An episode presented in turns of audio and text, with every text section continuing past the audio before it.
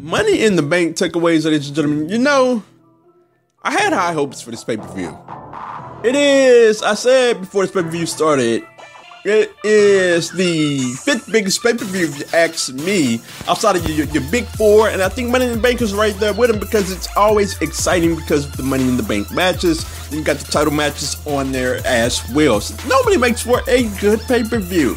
And you know, I was not slated to be negative about this pay per view. By the time we got to the men's Money in the Bank match, I was at the point to where I didn't think it was great, but I didn't think it was bad either. I'm a simple person. All I ask for is that you don't waste my time on pay per views. And I watched this, and by the time we got to the main event, I was like, you know what? I'm watching the WWE pay per view, and I don't feel like they've wasted my time for once. So I was ready to give them an applause. But we got to the match. And we're about to hop into this thing right now. Periscopers, feel free to follow me. YouTubers, feel free to subscribe. You can find me on Twitter at OMGCorby and at Too Sweet Pod. We got to this match, and oh my goodness. My first takeaway is from excitement to disappointment. Man, what a match this was! It was exciting. It was great. The match broke down early. Like, they didn't even waste any time. They were into it early. And there were so many spots in this match that were just, that was just awesome. Andrade taking Orton down. It looked like Orton was trying to climb the ladder of success to that briefcase. That happened early in the match. There were so many spots. The Andrade sunset flip from the top of the ladder on Balor through another ladder, not through another ladder, but on another ladder. Finn Balor bounces off of it like a pogo stick, and the crowd just lost it. It was a six, one of the more six spots of the entire year. I felt bad for Balor, man. Like all these guys took so much punishment in this match Ali hit a, a Salida, del Sol on Andrade from near the top of the ladder. A Corbin choke slam on Ali through the table. So many spots in this match that I was impressed with. And I watched this, it was 8 o'clock my time. Pay per views normally start at 6 o'clock for me. Well, I always start at 6 o'clock for me. So I was two hours behind. I ended up finishing this at midnight or so. So it was a long night, but this match was exciting, man. Woke kept me woken up and so many great spots. And we get down to the end, and I'm so excited. You know, I'm so invested into the match. And I identified two guys before this match Drew McIntyre and Ali.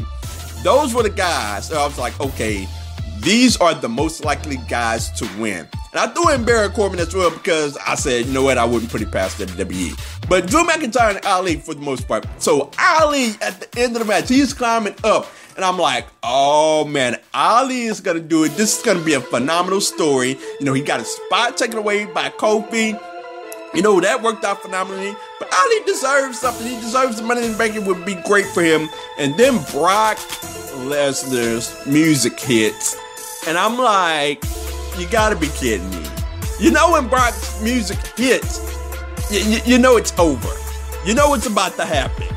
He comes down, uh, he dumps Ali off the ladder, and Brock Lesnar wins the Money in the Bank briefcase. He wins the match. And I'm just sitting there like, what are you doing, WWE? Like, is Brock Lesnar that important to you? There are so many things wrong with that man winning that briefcase, man. So all of those guys killed themselves in that match. Just a phenomenal match. One of the darndest money in the bank matches I've ever seen. Ricochet had spots in that match as well. I just stopped writing down the spots at one point because I didn't want to fill this review with so many spots. But Brock Lesnar wins. All those guys killed themselves for Brock Lesnar to waltz in and do nothing and win. Like it makes it makes a little bit of sense because he wants this rematch, but there was another way to get to that. All you had to do was have Angry Brock come in, you know, storm up, say, I want my rematch with Seth Rollins, then bam, there you go. You got Brock Lesnar and Seth Rollins in a rematch. But here's the thing You took away a spot from a deserving person. Everybody in this match could have benefited from being Mr. Money in the Bank. And nearly everybody is young outside of Randy Orton, or younger as it pertains to when they debuted on the roster. And these guys could have benefited from because the Money in the Bank briefcase itself, the whole deal, is a fantastic concept. I gotta give WWE that. You know, the guy can carry the briefcase around. He can have like, a lot of momentum, even though, you know, they tend to treat the Money in the Bank briefcase winners badly. He at least has that going for him. And at any time, he can have that big moment that so many guys and gals have had that takes them over the top at least in the moment. It depends on what you do afterwards, you know, as to how far they climb up as far as their momentum goes. But they have that moment. Ali could have benefited from that. He could have carried that around. A lot of guys could have benefited from, the, benefited from that. Drew McIntyre could have benefited from that. Can you name me a big win that Drew McIntyre has, like a legitimate, huge, huge win that he has throughout this current run in WWE. I can't name one off the top of my head. I'm talking about a legitimate, huge win, like at a pay per view, a huge win, a singles win. He needed this this more than just about anybody in this matchup. He could have used that. Uh, Money in the Bank is really a heel's thing, so he could have used that as a heel. It would have been great for him. He's great on the mic. He needed a legitimate win. He could have used it. Anybody, everybody could have used it. Even Baron Corbin. I would have hated it, but at least I could have put planted some type of logic behind it. It gives him heel heat. Okay, I can get with that, even though I, I wouldn't have liked it. When you, you put it on Brock Lesnar, it does nothing for nobody.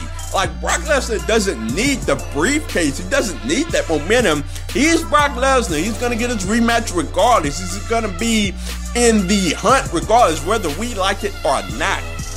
And I see a lot of people trying to justify the fact that Brock Lesnar won. Like, from the standpoint of people are saying, like, well, the ratings was down.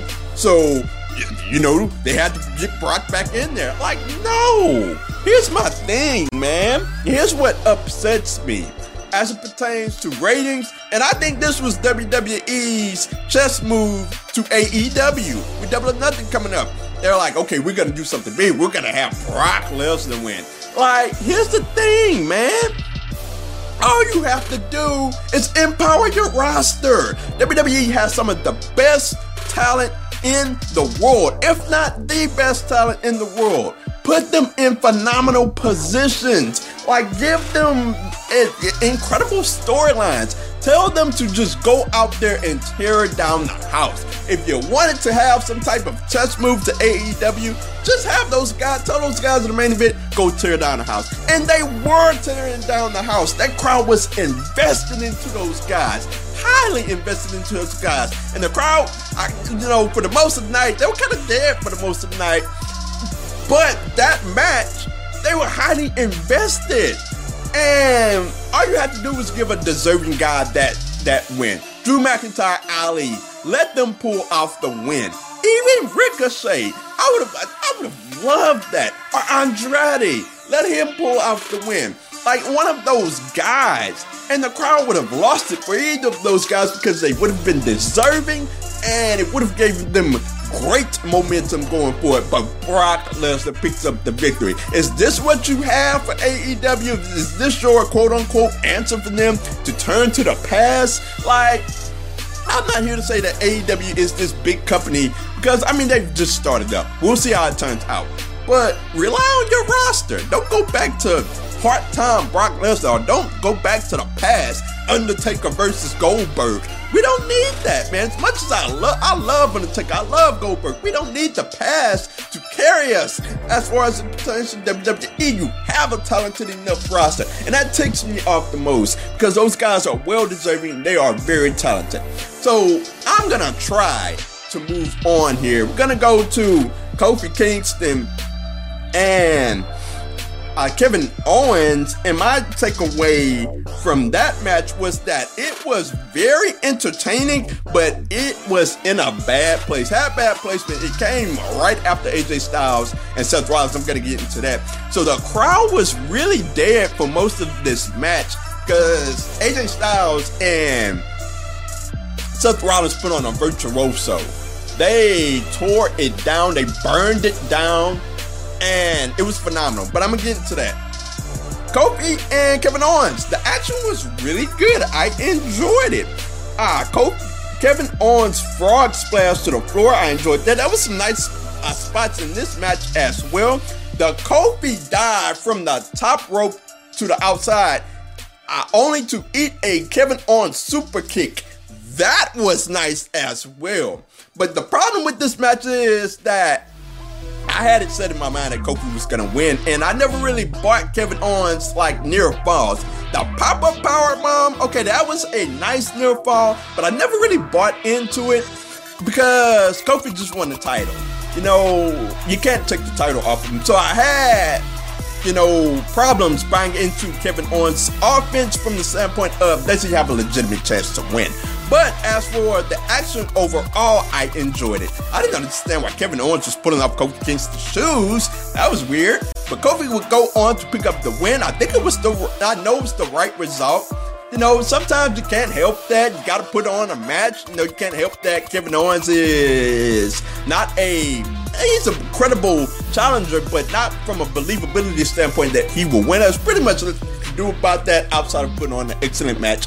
And they did put on an excellent match that I really, really enjoyed. My next takeaway is that the best versus the Beast Slayer Rock. What a phenomenal match this was, no pun intended. Uh, it got started off, started off a little bit slow, but I was watching this match and I was like, okay, it's starting off so, but this is gonna pick up. These guys are too phenomenal for it not to pick up. So many great spots outside of this match. The when AJ Styles was about to Styles clash Seth Rollins on either the apron or the floor. I was like, oh my goodness, he is not about to do this. And he didn't do it, but the crowd, you can hear the crowd buzzing for that. they got into it for that. There were many spots in this match that I loved. The the multiple suicide dives got the crowd involved as well. Uh, the deadlift buckle bomb, that was very impressive what goes underrated about Seth Rollins, he's very athletic. You know, the crowd loves him, but that guy is strong. He is a strong guy for his size, and that gets rarely put into play. But you see it when you see Seth Rollins deadlift AJ Styles like it's nothing and throw him into the corner. That was very impressive to me. I love that. That led to a nice frog splash as well, which got a near fall. Uh, the springboard reverse DDT by AJ Styles, I love that as well. He pulls that off very greatly. But the spot of the match, the spot of the year, you know why you're here. You know why I'm talking about this match. The spot, like I have not seen many things like this in my wrestling fandom. Uh, however many years, 30, 30 years, 29 years, however long I've been watching it a Seth Rollins curb, curb stomp into a Styles Clash reversal. It was phenomenal and got an excellent near fall. The crowd lost it on that. Like, there are some spots that you can see coming. Like, say when AJ Styles is facing off Randy Orton, you're thinking, okay, a 450 into a uh, a Randy Orton RKO would be phenomenal. You, you can see that coming. But I cannot imagine that curb stomp Styles Clash reversal in my wildest dreams. I think it eclipsed the curb stomp RKO reversal that Randy Orton and Seth Rollins pulled off at that WrestleMania. It eclipsed that. It was a phenomenal spot. Seth Rollins would go on to pick up the victory. The right call there. No, Seth Rollins just got the title. I enjoyed that. It was a phenomenal match. Great result. Uh, just phenomenal. Moving on. Our next takeaway Elias Squash. Not much to talk about in this match. Elias takes a guitar to the back of Roman Reigns, goes out and he berates the crowd, does the normal Elias things, But Roman comes back and he picks up a squash match over Elias. Like, this was a good time. I knew Roman was winning, but this was a good time to have Elias pick up the victory here. A surprise victory, but LOL, Roman wins. I don't have a problem with Roman at all. I don't have a problem with him winning. It's just that at least make Elias look competitive in this match. I would have liked that. But, you know, that goes all out of the window. So, moving on, we're to go to Becky Lynch versus Lacey Evans. And what I have here is a weird finish. That's my takeaway. Becky Lynch played the face and peril role in this Lacey Evans matchup. Lacey Evans pretty much had control for most of the match, and it was a good match. And but the thing that killed it here was, boy, what a strange finish. What were these referees on last night? Becky Lynch is rolled up for like a 10 count. And like the I guess the referee's vision is like cut off and he can't see whether Becky Lynch's shoulders are down. And like he flips over to look at Be- uh, Becky Lynch's shoulders and it's like, what is going on, man? And eventually Becky Lynch counters uh, into the submission and she picks up the victory. And it's like, man, what is happening with these referees? What a bad finish that was. And out of nowhere, Charlotte Flair's music hits, and my next takeaway is madness. I'm gonna group all this into one. Charlotte Flair was on the attack early.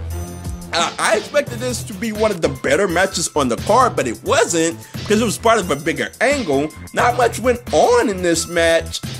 It wasn't really a great match at all, if you ask me. You, you know, it, the only thing it really had going for it was Charlotte Flair immediately came out, so that heightened everyone's senses. So everybody was involved into the match, including the crowd. So eventually, Lacey Evans comes down, she hits the woman's right, and Charlotte freaking Flair picks up the victory. Of course. And we even had a bad rough finish on that as well, which led to Charlotte picking up the victory. I was like, what are the refs on? What is going on here, man?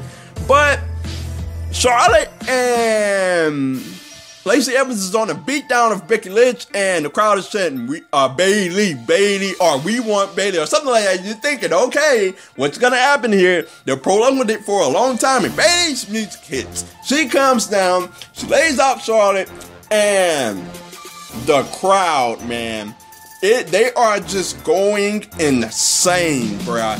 And it was a great moment. Bayley's just standing there. The announcers are quiet.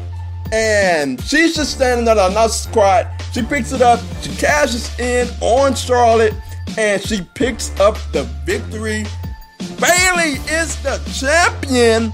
And what a phenomenal moment. Finally, something good happens to Bayley. Thank God.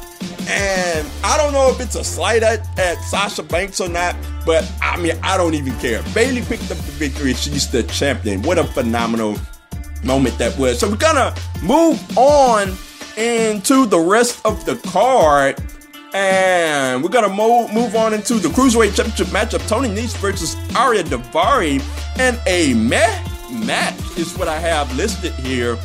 And it got off to a slow start you know, and it, the, the, action itself wasn't really bad, but the crowd wasn't really invested toward, uh, until towards the end of the match. Nese hit a tope, and he hit a nice 450, which woke the crowd up for a near fall.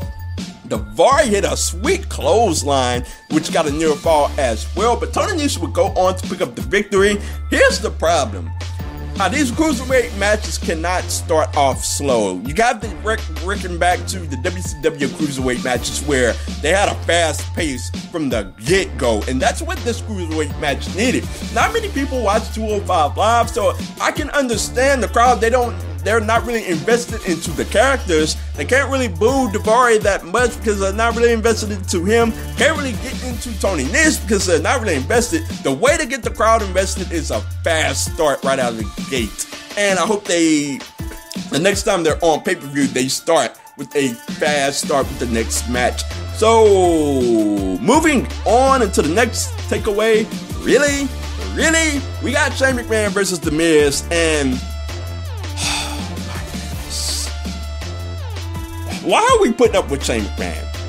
First of all, Shane McMahon and his horrible offense. They had Shane McMahon take control of the match for the most part right at the beginning, and the crowd was just out of it.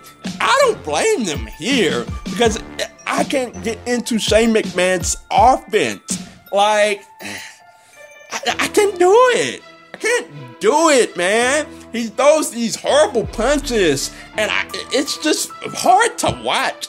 And even watching it live has to be horrible, man. And that's when the crowd just started chanting, boring, boring, man. And we even had a spot in the match where Shane got the, the rope break, and they previously said, okay, the, you can't break the ropes in a cage match. And it's like, what is the ref doing? The refs was just on something today. I know they got yelled at when they went to the back. My goodness, man. Uh, and towards the end of the match, I'm like, just get it over with, man. So the Miz and Shane is climbing up, and Shane is on the outside, and I'm like, Shane better not win this match. And the Miz pulls Shane's shirt off, and Shane wins the dog on match. And I'm just sitting there like, what are we doing here? Why is Shane winning here? Why does this feud has to go on? Like, ah, that made me want to pull out my hair, man. The remaining bits of my hair, I wanted to pull it out. So moving on, man, get Shane out of here, man. Get him out of here. Let the Miz move on to something else. Moving on, my next segue is surprise. Samoa Joe versus Rey Mysterio and a surprise finish. Rey Mysterio cuts a Joe open and he hit a senton on him, seated senton. Next thing you know, Joe is busted open. And I think they called an audible in this match. Rey went on to hit a Rana and he got the victory over Joe in like a minute. And it was like, whoa, what happened there? Like, I didn't even have the time to get ready for the match, and the match is over. So, obviously Samoa Joe laid the beat down on Rey Mysterio, and we'll see. The obviously the feud will continue from here, but a short finish there. Obviously, they called an audible. So moving to the women's Money in the Bank match, this was phenomenal, man. And the, the, the takeaway I have from that was a great start to the pay per view. We had some clunky spots here and there, but I enjoyed this match from the most part. Naomi had some great spots. Uh, she jumped off of a couple of ladders. I enjoyed that.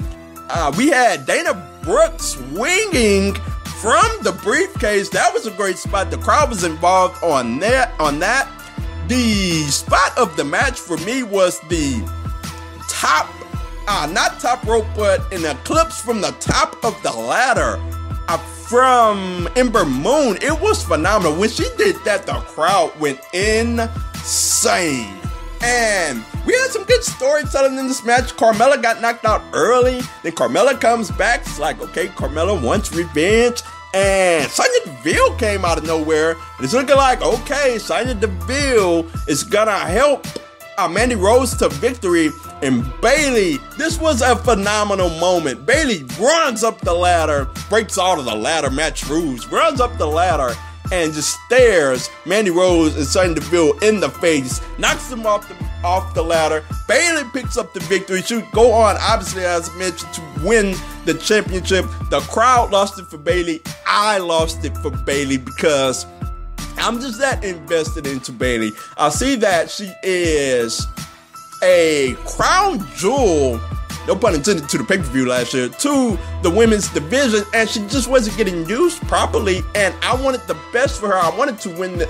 Wanted her to win this match. She was my pick to win, and she did win. Thank goodness. It was a phenomenal start to the pay per view. So that is my takeaways to the pay per view extra stuff that happened throughout the pay per view. Obviously, Sami Zayn got taken out. We'll see what happens with Braun Strowman. Uh, the Lucha House Party got destroyed by Lars Sullivan. Like, ah, I'm not really into Lars Sullivan. I'll give it a chance to see how it plays out once he uh, gets a legitimate feud. We'll see. And Mick Foley will be introducing a new championship on Raw. Like, I don't know what that's about. Uh, it's like a question like, do they add another mid card title? Like, I don't, I don't really think they need to do that. Can't add another world title because the world title is the world title. Can't add more tag championships. I don't know what it's gonna be. We'll see. I guess we have to tune in to find out. So let me know what you thought of Money in the Bank. Like, I was always told that a bad ending can ruin a, even a great movie. And I thought this was a good pay per view with its good and bad. But I thought the good outweighed the bad heading into the main event. And throughout the main event, I was like, okay, yeah, I can I can rock with this pay per view. And then Brock Lesnar got that briefcase, and that's when I soured on this entire pay per view because it was a bad ending. It left a bad taste in your mouth. So I didn't like it. Just that ending really left a bad taste in my mouth. Let me know your thoughts, whether that's in the YouTube comments or on Periscope or on Twitter at OMG Corby or at 2 Sweet POD. That's the number 2 Sweet POD.